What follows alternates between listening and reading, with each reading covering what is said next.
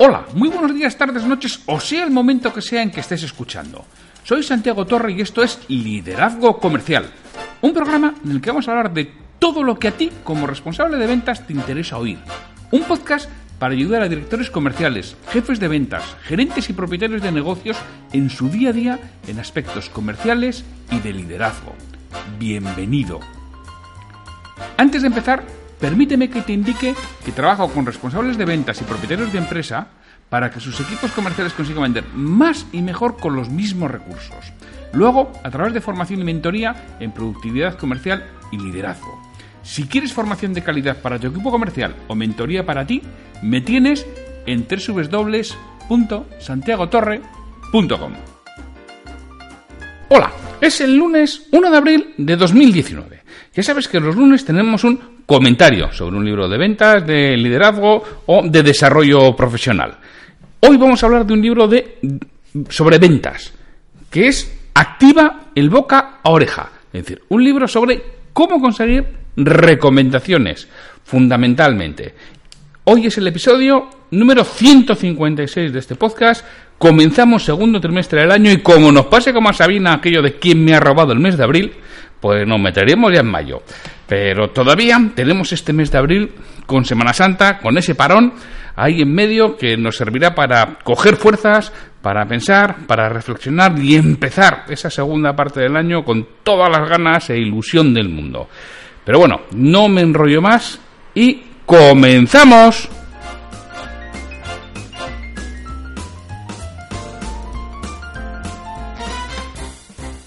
Bien, os decía que el libro de hoy es otro libro de empresa activa. El libro es Activa el boca oreja, de John Hansen, o un nombre realmente difícil de pronunciar. Porque fíjate que no sé cómo será en español, es, tiene una, dos, tres, seis letras y solamente una vocal. J-T-S-C-H. Hansen, algo así.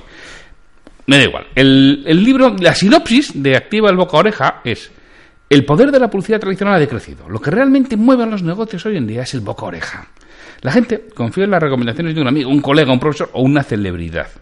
Muchos piensan que no puede hacerse nada por promover las referencias interpersonales, pero el autor de este exitoso libro nos muestra una serie de prácticas técnicas que permiten aprovechar el poder de las referencias para conseguir nuevos clientes. El secreto consiste básicamente en entender las razones por las que las consumidores recomiendan determinados productos o servicios. Las empresas pueden asegurar que se produzca un ciclo de recomendaciones eficiente manteniendo a sus clientes contentos y con algo para decir respecto a sus productos o servicios. Esta es la sinopsis del libro. El autor nos va a explicar cómo tener un sistema que incremente nuestras recomendaciones. ¿Por qué hace esto el, el autor. Bueno, antes de, comenzar, quiero decir que el libro está muy bien. A mí me ha gustado mucho y realmente te ayuda a darte cuenta de muchos aspectos que quizá no los valoras y pueden ser muy, muy, muy, muy útiles en, tu negocio, tu negocio o, en tu departamento de comercial. El autor eh, nos dice, en la etapa de, preparación para escribir este libro, conduje una encuesta informal de varios miles de propietarios de pequeñas empresas. No me sorprendió descubrir que el 63,4% de los encuestados pensaba que más de la mitad de sus negocios provenía de recomendaciones. Pero el 79,9%, es decir, 4 de cada 5 de ese mismo grupo, admitió que no tenía sistema alguno de ningún tipo para generar recomendaciones. Pues realmente, cuando yo leí esto, digo, es que, hombre, yo no tengo miles de clientes que son propietarios de pequeños negocios con los que trato individualmente y con los que puedo generar una encuesta. Pero sí, esa es mi percepción. La mayoría de las veces, cuando preguntas al propietario de un pequeño negocio, como, como hace clientes, te dice que del boca a oreja. Que le, le viene, que le llama a uno, le llama a otro, de que lleva mucho tiempo en el mercado y efectivamente no tiene ningún sistema. Está confiando que los hados, el azar, el universo, se alíe a su favor y le mande estos clientes. No, no, yo lo hago todo lo bien que puedo y ya vendrán. Bueno, pues es un sistema que funciona, ¿eh? que yo no digo que funciona.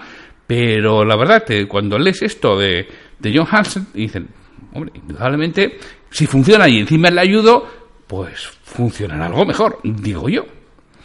Entonces, es lo que hace el autor en el libro. Nos cuenta cómo hacerlo para que vengan de una forma más eficiente y más e- eficaz. Realmente el libro trata más sobre marketing y hacer las cosas bien que, que sobre ventas. Aunque bueno, ofrece muy buenas pautas para conseguir que hablen de ti y poder obtener recomendaciones.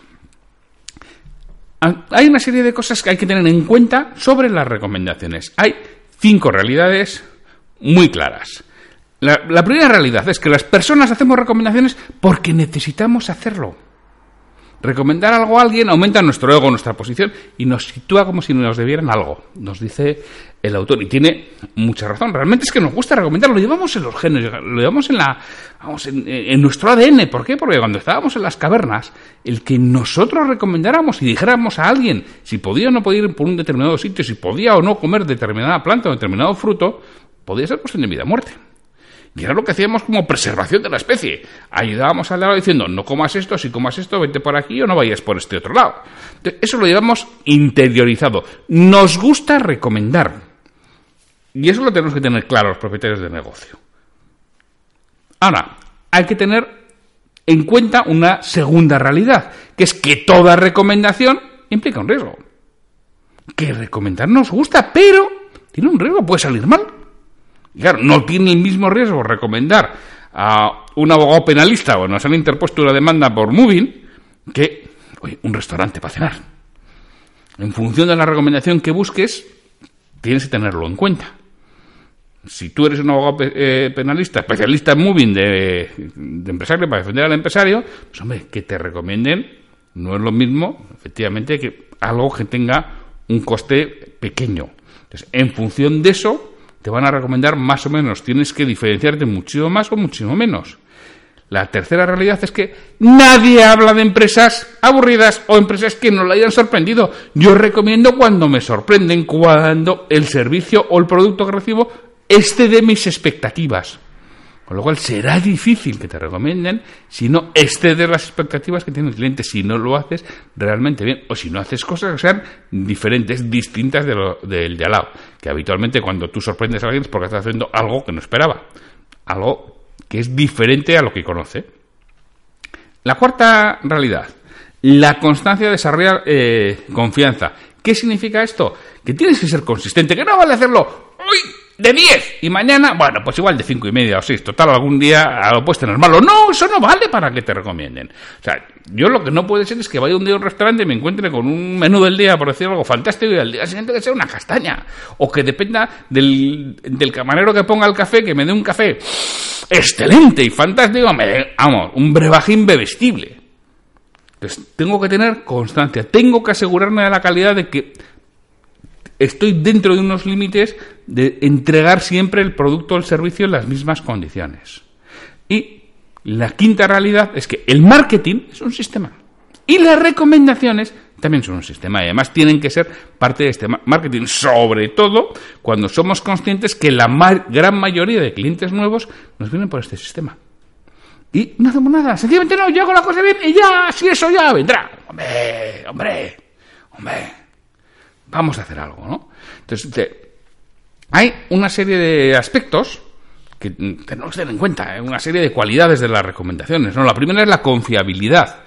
Y la confiabilidad se gana a través del cumplimiento de promesas. Es decir, enfócate en cumplir siempre lo que prometes. Si has prometido llamar a alguien a las 10, le llamas a las 10. Si has prometido a alguien que tiene el presupuesto para mañana, tiene el presupuesto para mañana. Si le has prometido a, a alguien que va a su casa a arreglar lo que fuera en un momento determinado, va a su a arreglar lo que fuera en un momento determinado. Por supuesto, en perfecto estado de revista, es decir, con toda la herramienta y con todo lo que se suponga que pueda tener. Y no es un cumplimiento, cumplimiento. Voy y digo, ay, espera, que no tengo esto, me voy. Y no vuelvo hasta el, al de dos días, que alguno creo que lo hemos, lo hemos sufrido, ¿no? La segunda cualidad de la recomendación es que, oye, ¿tus empleados te recomiendan? ¿Tus empleados compran tus productos? Pues claro, como tus empleados no compran tus productos, tienes un verdadero problema. No lo van a recomendar. Y si alguien que vive de ello no lo recomienda,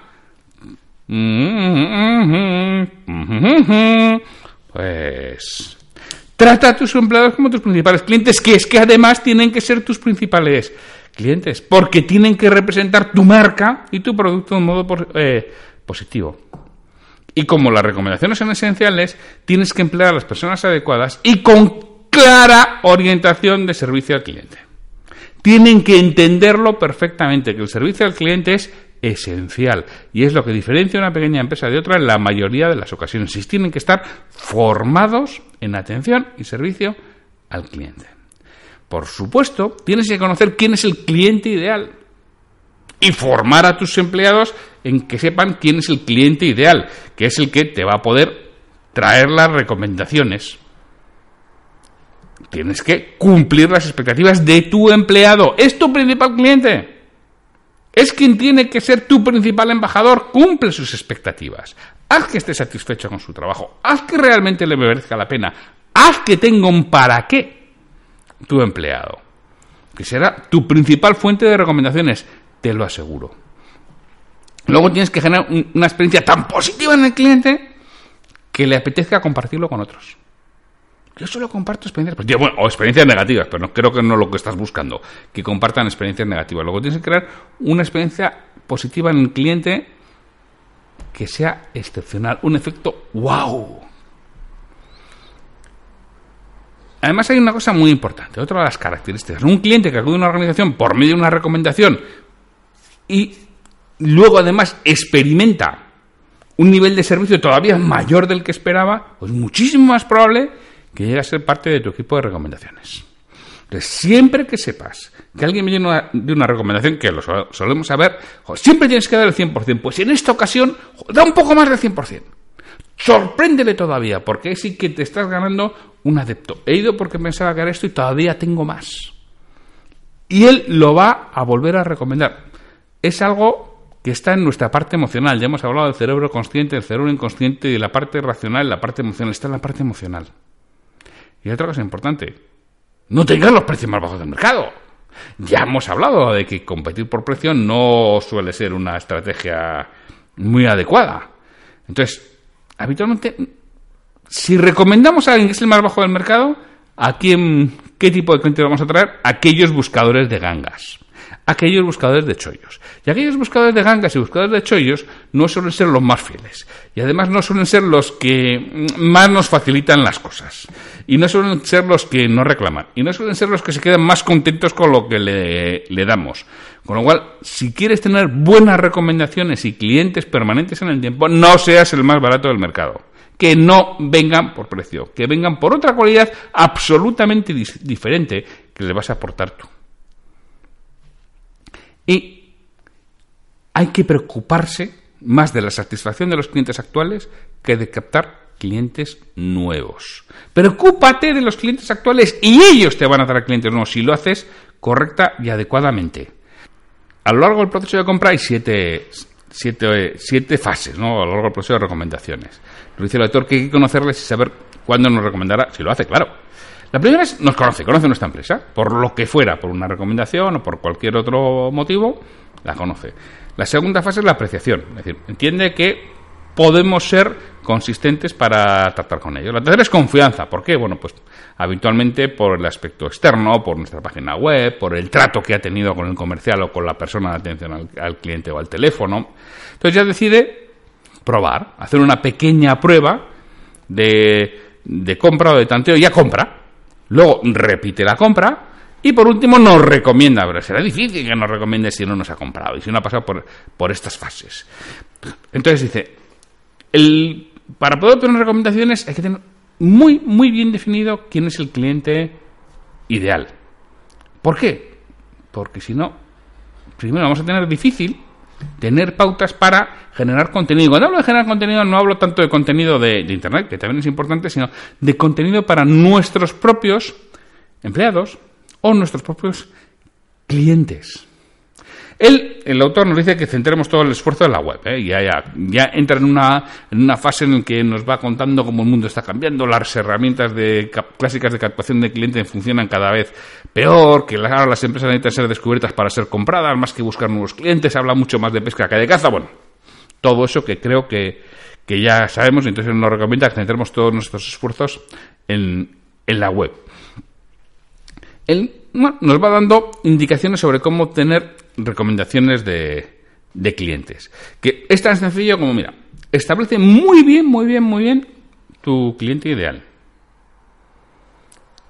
Define qué es lo que haces tú diferente.